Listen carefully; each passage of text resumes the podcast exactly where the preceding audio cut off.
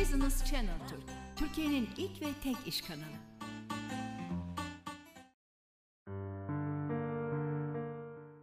Herkese merhabalar. Bugünkü konuğum Medipol Üniversitesi İşletme Fakültesi öğretim üyelerinden Doktor Muhsin Fuat Bayık. Kendisi inovasyonla ilgili öğrenci kulübünün kurucu danışmanı, aynı zamanda inovasyonla ilgili fakülte bünyesinde dersler veren bir öğretim üyesi ve yine üniversite bünyesinde çeşitli şirketlere sağlık üzerine inovasyon konusunda danışmanlık yapan bir danışman. Ben hoş geldiniz diyorum. Kendinizi biraz tanıtır mısınız? Hoş bulduk. İsmim Oksim Bayık. Tarsus Amerikan Koleji'nde, Ankara Fen Lisesi'nde eğitim gördüm. Boğaziçi Üniversitesi Kimya Mühendisliği mezunuyum. Daha sonra burslu olarak University of North Florida'da işletme yüksek lisansı yaptım. 10 yıldan fazla sektör deneyimi edindikten sonra da Bahçeşehir Üniversitesi Sosyal Bilimler Enstitüsü'nde işletme doktorası yaptım. Bu esnada aynı zamanda Bahçeşehir Üniversitesi Sosyal Bilimler Enstitüsü'nün genel sekreterliği yürüttüm. Çok güzel. Aynı zamanda hem mühendislik nosyonunuz var hem de aynı zamanda işletme nosyonunuz var. Bunu da size getirdiği aslında bir vizyon olduğunu düşünmekteyim. Sağlıkla ne kadar zamandır ilgilenmeye başladınız? Yani inovasyon konusunda neden sağlık dediniz? Bu sorunuzu yanıtlamak için aslında biraz geriye gitmek gerekir. Ben Bahçeşehir Üniversitesi'ndeyken girişimcilik ve inovasyon yönetimi yüksek lisans programını tasarlamıştım ve hayata geçirmiştik. O zamandan beri de çok popüler bir yüksek lisans programıdır. Yine Bahçeşehir'deyken de Silikon Vadisi programını geliştirmiştim. Öğrenciler 2 hafta boyunca Amerika'da San Francisco'nun etrafında yerleşik olan Silikon Vadisi'ndeki çeşitli şirketleri ziyaret ettiler. Ve aynı zamanda orada inovasyon yapan kişilerden birinci ağızdan bu bilgileri aldılar ve yerinde gözlem yapma fırsatı buldular. Sonrasında da öğretim üyesi olarak atandığım Medipol Üniversitesi'nde de hem Startus İnovasyon Girişimci ve İnovasyon Kulübü'nün kurucu danışmanlığını yürüttüm. Hem de bu inovasyon destekleyecek olan dersleri tasarlayıp vermeye başladım. Ve TİM'in de InnoSuite programı kapsamında da şirketlere inovasyon mentorluğu yapıyorum. Çok güzel. Aslında birçok üniversitede bildiğim kadarıyla inovasyonla ilgili hani bir ders verelim ve en azından da ileride hani ülkemizin patentleri olsun şeklinde bir toplu bir brainstorming yapılmıyor. Daha çok her şey biraz daha bireysel gidiyor kanaatindeyim. Aslında sizin açmış olduğunuz bu yol bir şekilde de toplu olarak insanları düşündürmeye iten ya da şirket bazında yapılmış olan iyi hareketlerin daha modifikasyonuyla yurt dışı pazarlamasını arttıran bir hareket tarzı.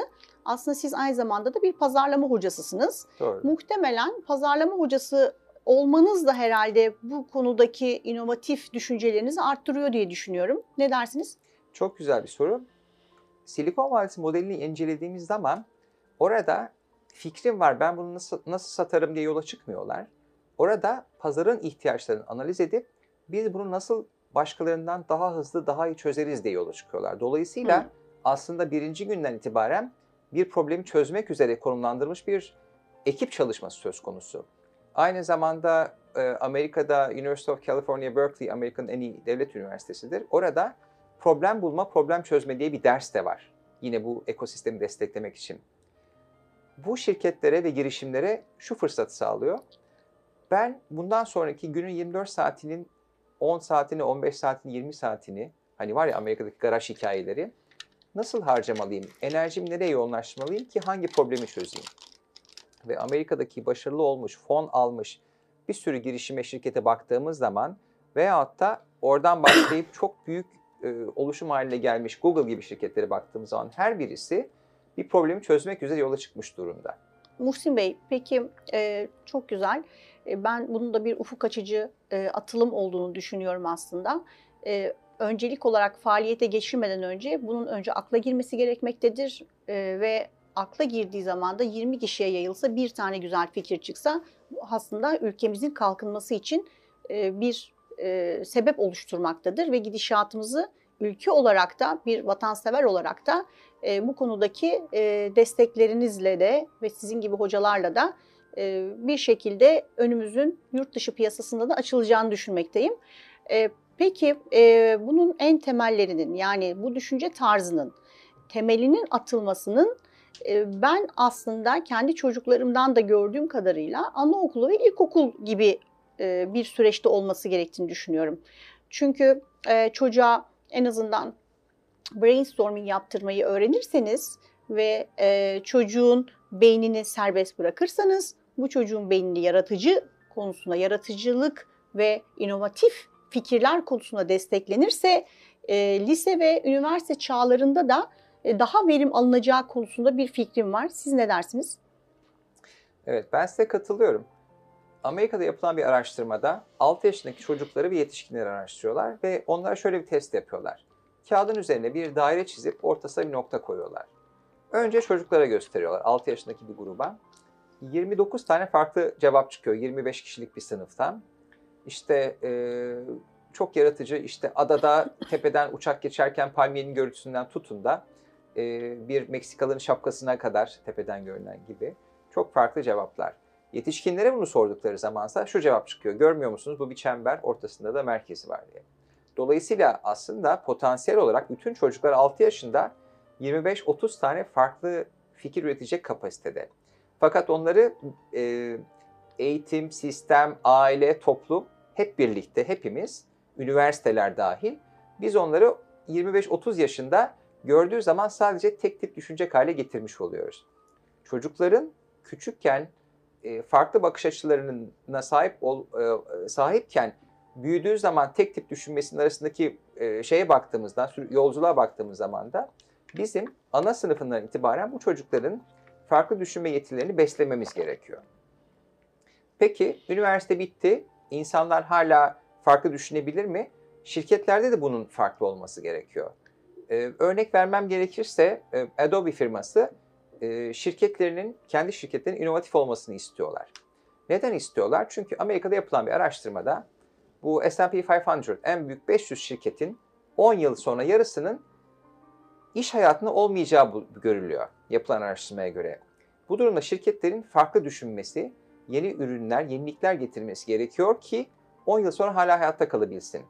Ve Adobe diyor ki çalışanlarına, ben size işte şu kadar dolarlık bir kart veriyorum. İçinde nakit para yok ama. İşte bir şey çizmek istiyorsanız gidin kırtasiyeden bunu alın. Bir taksi hizmeti istiyorsanız şu kadarlık içinde taksi hizmeti var. Hani gece geç saate kadar çalışırsanız eve dönmeniz çok zor olabilir vesaire diye. Ve bu program sayesinde şirket içinde yeni fikir geliştirmelerin arttığını görüyorlar. Dolayısıyla darısı Türk şirketlerin başına diyor. Evet, yani burada da zaten ben aslında üniversitenizi de kutluyorum kendi çapımda. Çünkü en azından böyle bir dersin olması, kabul görmesi, öğrencilerinin de vizyoner olmasını sağlamada ilk adım olarak görüyorum. Sonuçta sizin gibi hocalar da olduğu sürece de bu tip düşünme tarzlarına aşina olacağız diye bakıyorum. Çünkü hepimiz çocuklarımızın dahice yetişmesini isterken aslında ellerinden düşünme tarzlarını aldığımızda ailenin pozitiften ziyade negatif etkilerinin ya da toplumsal baskıların ya da tek tip insan oluşturma zihniyetinin bu tip inovatif hareketleri de çok desteklemediğini düşünüyorum aslında.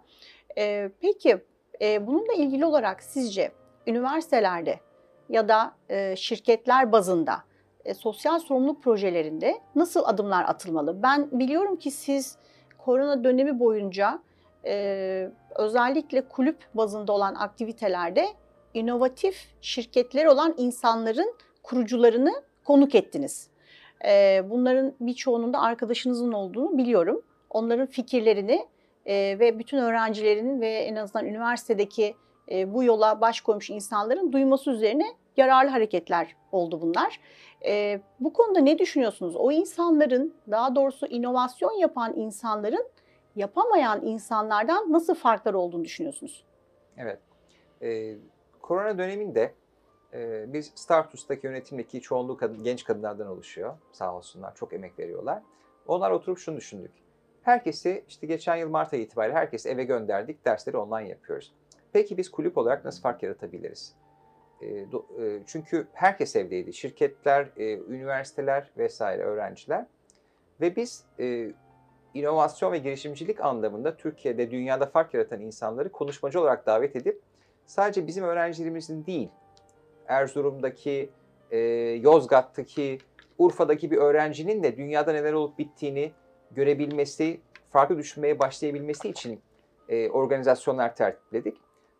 Ve çok da güzel, Türkiye'nin çok farklı yerlerinden öğrenciler sağ olsunlar bu fırsatı değerlendirdiler. Az önce bahsettiğiniz sosyal girişimcilik tarafına gelince, benim aslında bu konuda bir kitap bölümüm de var. İngilizce'de yayınlanmış. Şirketlerin uzun dönemli sürdürülebilir olmasını sağlayan unsurlardan bir tanesi de şirketlerin sadece para kazanma odaklı olmaması, aynı zamanda sosyal girişimlere destek vermesi, kurum içinden geliştirilen veyahut da kurum dışındaki sektöre yakın alanlarda destek vermeleri. Yine Amerika'da yapılan bir araştırma var. Araştırmalardan bir tanesinde sosyal girişimcilik alanında kurumsal sosyal sorumluluk projeleri yapan şirketlerin hisse değerlerinin yapmayanlara göre daha yüksek olduğunu bulmuşlar, performanslarını. Dolayısıyla aslında bir taraftan muhasebeci mantığıyla işte patron biz niye bunlara para harcıyoruz? Aslında biz önümüzdeki yılın potansiyelini satın alıyoruz. Dolayısıyla bunu sadece masraf olarak görmemek gerekir. Bunu bir yatırım olarak görmek gerekir. Yine bir araştırma yapılıyor üniversite öğrencileriyle ilgili olarak. Kurumsal sosyal sorumluluk projeleri yapan şirketlerde öğrencilerin çalışma arzusu yapmayan şirketlere göre daha fazla olarak bulunuyor. Ben bu kapsamda Türkiye'de de şirketlerin kurumsal sosyal sorumluluğa daha fazla kaynak ayıracağını ve bunun aslında sürdürülebilirlik politikalarının bir ayrılmaz parçası olarak görmeye başlayacaklarını düşünüyorum. Evet, yani burada tabii Amerika'da Bill Gates Vakfı var biliyorsunuz. Daha büyük Warren Buffett'ın kurdurulan vakıfları var. Özellikle Bill Gates'in ön ayak olduğu, Warren Buffett ve eşinin beraber kurmuş olduğu, aslında en zenginlerin bir şekilde ön ayak olmaya çalıştığı Amerika'nın gerek göçmenlerine, gerek içerideki yani real Amerikalılara, çocuklara, gençlere ön ayak olduğu çeşitli projeler var. Bizim ülkemizde de tabii böyle projeler var ama biz biraz daha mı kısa vadeli düşünüyoruz? Yani daha uzun 5-10 yıllık vadede düşünemediğimiz daha kısa vadeli projeler belki bize kaybettiriyor diyorum. Ne dersiniz? Şimdi bu Bill and Melinda Gates Foundation'ı dinlerken şunu düşündüm. Geçen sene bir sağlık inovasyonu sunumunda onların destek verdiği bir şirketten bahsetmiştim. Şu anda da bu ilaç için çalışan şirketlerden bir tanesi bu. Şirketlerin aslında her yumurtayı aynı sepete koymaması gerekiyor. Evet. Dolayısıyla şirketler değerlendirirken sadece bugünü değil, bir yıl sonrasını, 5 yıl sonrasını, 10 yıl sonrasını değerlendirmeleri sadece taktik değil, stratejik olarak da düşünmeleri gerekiyor. Bunlardan bir tanesi de inovasyon. Çünkü az önce bahsetmiştim, 10 yıl sonra şirketlerin yarısı kalmayacak. Peki o zaman şirketlerin ne yapması gerekiyor? Özellikle Amerika'da şirketlerin bir kısmı in-house olarak kendi içlerinde bunu yapmayı tercih ediyorlar. Bir kısmı da daha küçük inovatif şirketleri satın alarak ve o ekibi canlı, dinamik, motive tutarak kurum içerisine, bünyesine alarak büyümeyi tercih ediyorlar. Dolayısıyla bu bir strateji Türkiye için de geçerli olabilir. Türkiye için arzu edilen seviyede değiliz bu anlamda. Türkiye'deki startuplar genelde, yeni kurulan şirketler genelde biraz büyüyüp yurt dışına açılmayı tercih ediyorlar.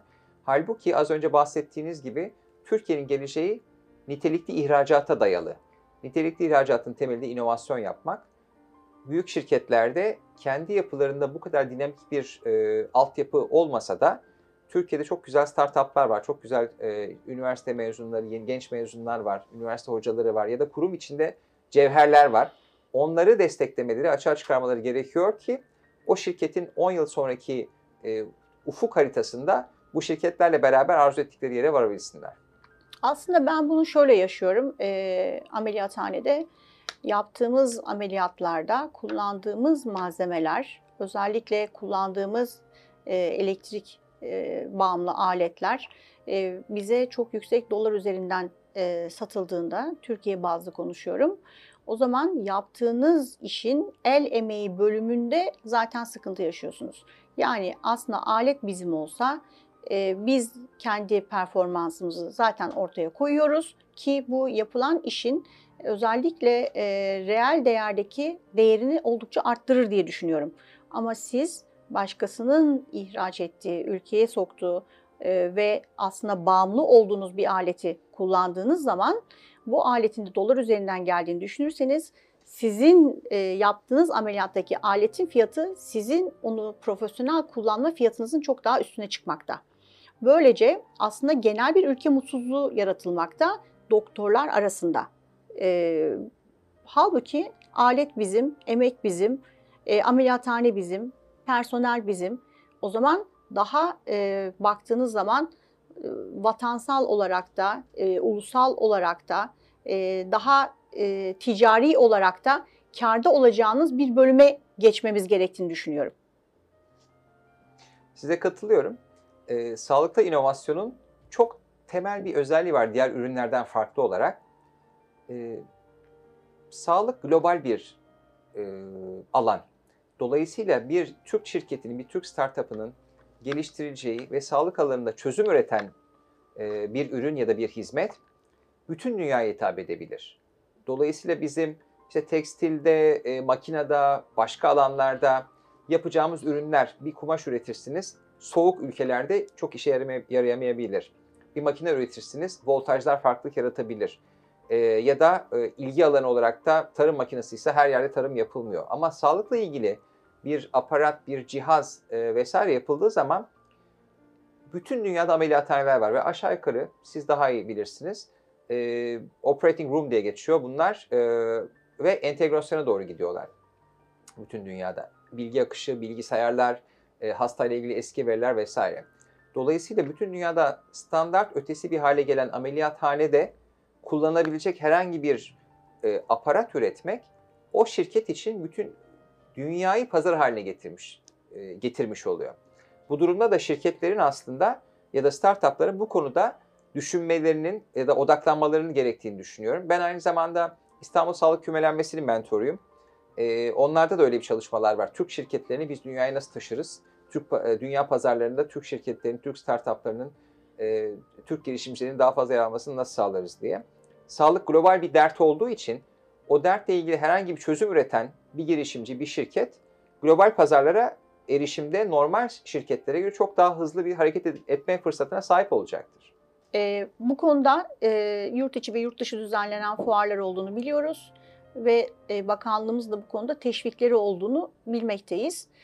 Aslında dediğim gibi genç zihinlere hitap edebilmek de mesela bu fuarlara aslında öbek öbek götürülen bir üniversite öğrenci tayfasının veya daha ilkokuldayken gezdirilen bir öğrenci grubunun çocuklarda daha farklı fikirler oluşturma konusunda bir yol açacağını düşünmekteyim ki mesela NASA'ya olan gezileri düşünün. İlkokul öğrencilerinin Amerika'da, siz de biliyorsunuz, özellikle NASA gezilerinde uzay yolculuğunun aslında çok da uzak olmadığı, aslında uzaya gönderilecek, aya gönderilecek ekiple olan fotoğraflarda da aslında ben de olabilirim fikrinin daha ilkokul çocuğunda yaratılarak hayallerine ket vurulmadığını görmekteyiz.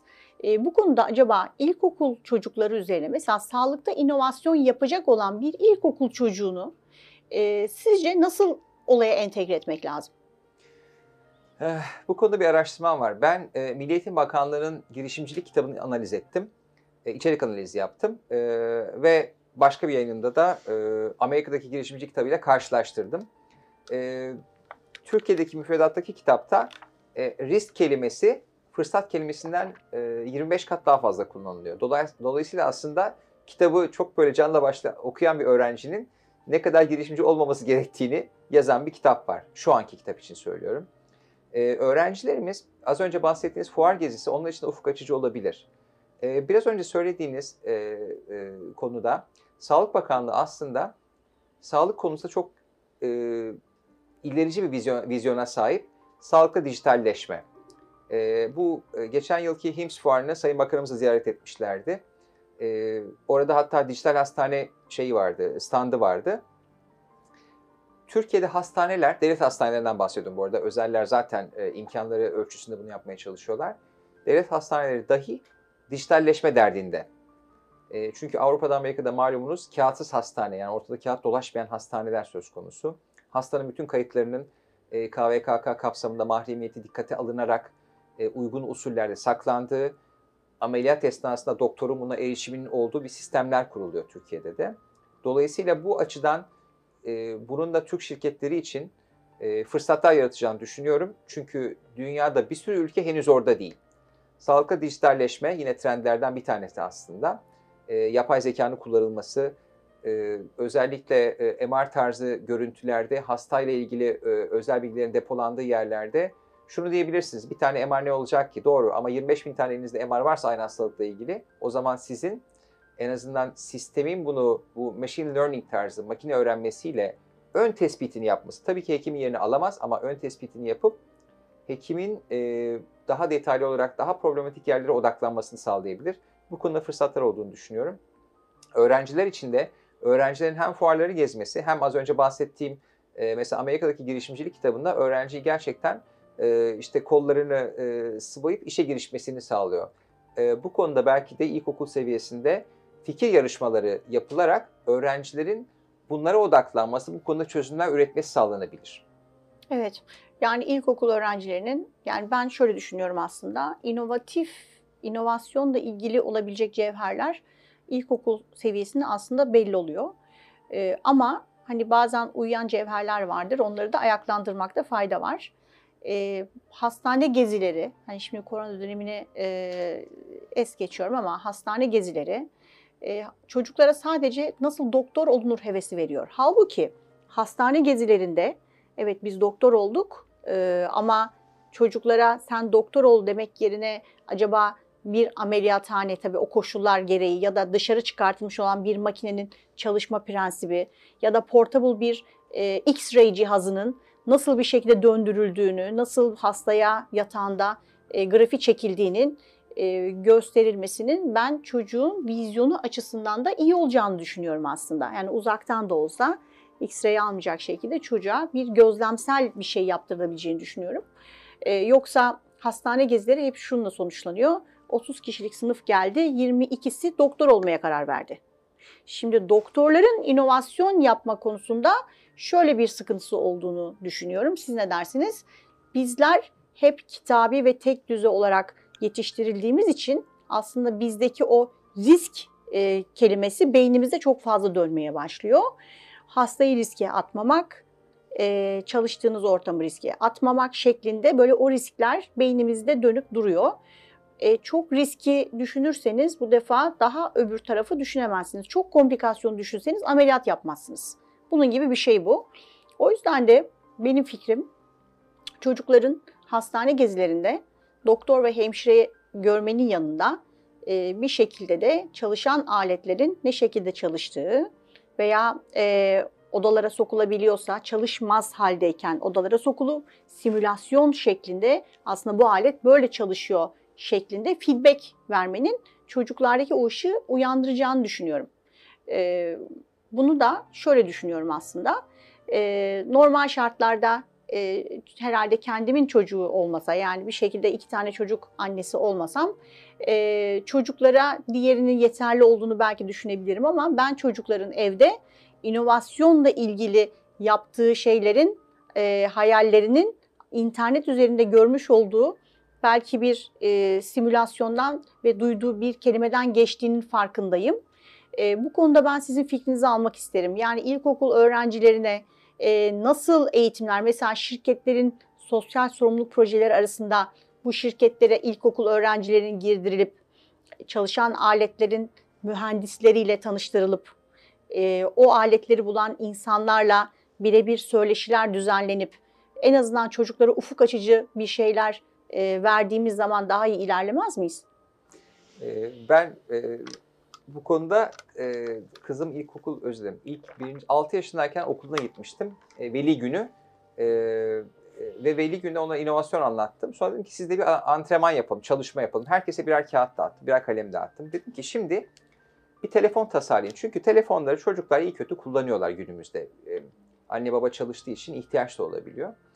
Peki dedim, telefon tasarlayan şirketler size hiç soruyorlar mı nasıl olması gerektiğini? Herkes dedi ki hayır. Peki dedim, şimdi ben size soruyorum. Lütfen telefon tasarlar mısınız? Çok güzel fikirler geldi. Mesela bir tanesi çizmiş mami tuşu. Dedim ki bu ne?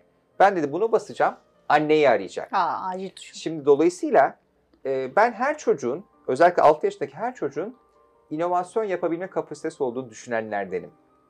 Aynısını üniversite öğrencileri için de düşünüyorum. Sınıfta da bunu söylüyorum. Tıp öğrencilerine gelirsek, tıpta bir sürü ders var 6 yıl boyunca. Daha sonra uzmanlık vesaire. Şimdi ben müfredata bakıyorum. Şimdi herkes ne diyor? İşte inovasyon, doktorlar inovatif olsun.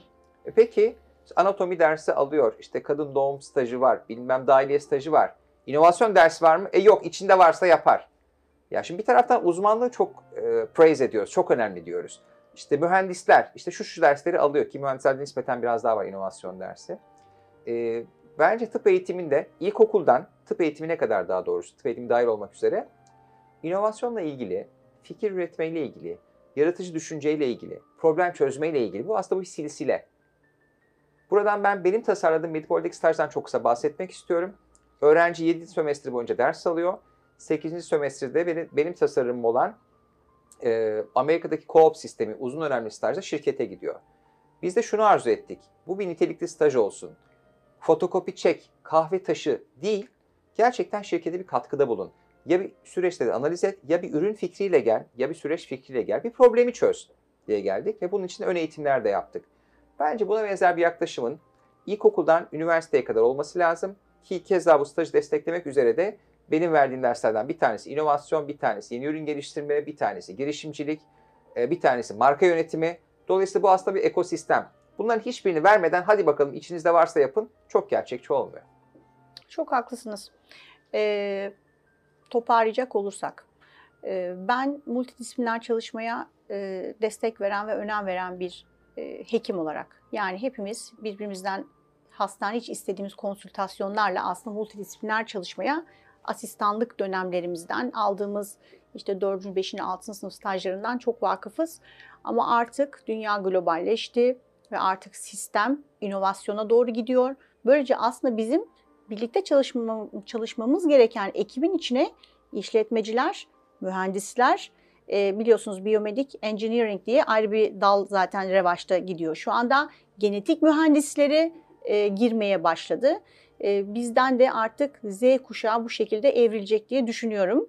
Peki geldiğiniz için çok teşekkür ederim. Değerli katkılarınız için. Bugünkü konuğumuz Medipol Üniversitesi İşletme Fakültesi öğretim üyesi Doktor Muhsin Fuat Bayık'tı.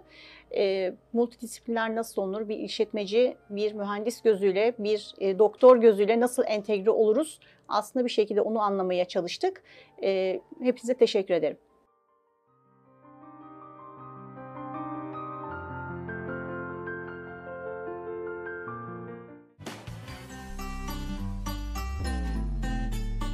Business Channel Türkiye'nin ilk ve tek iş kanalı.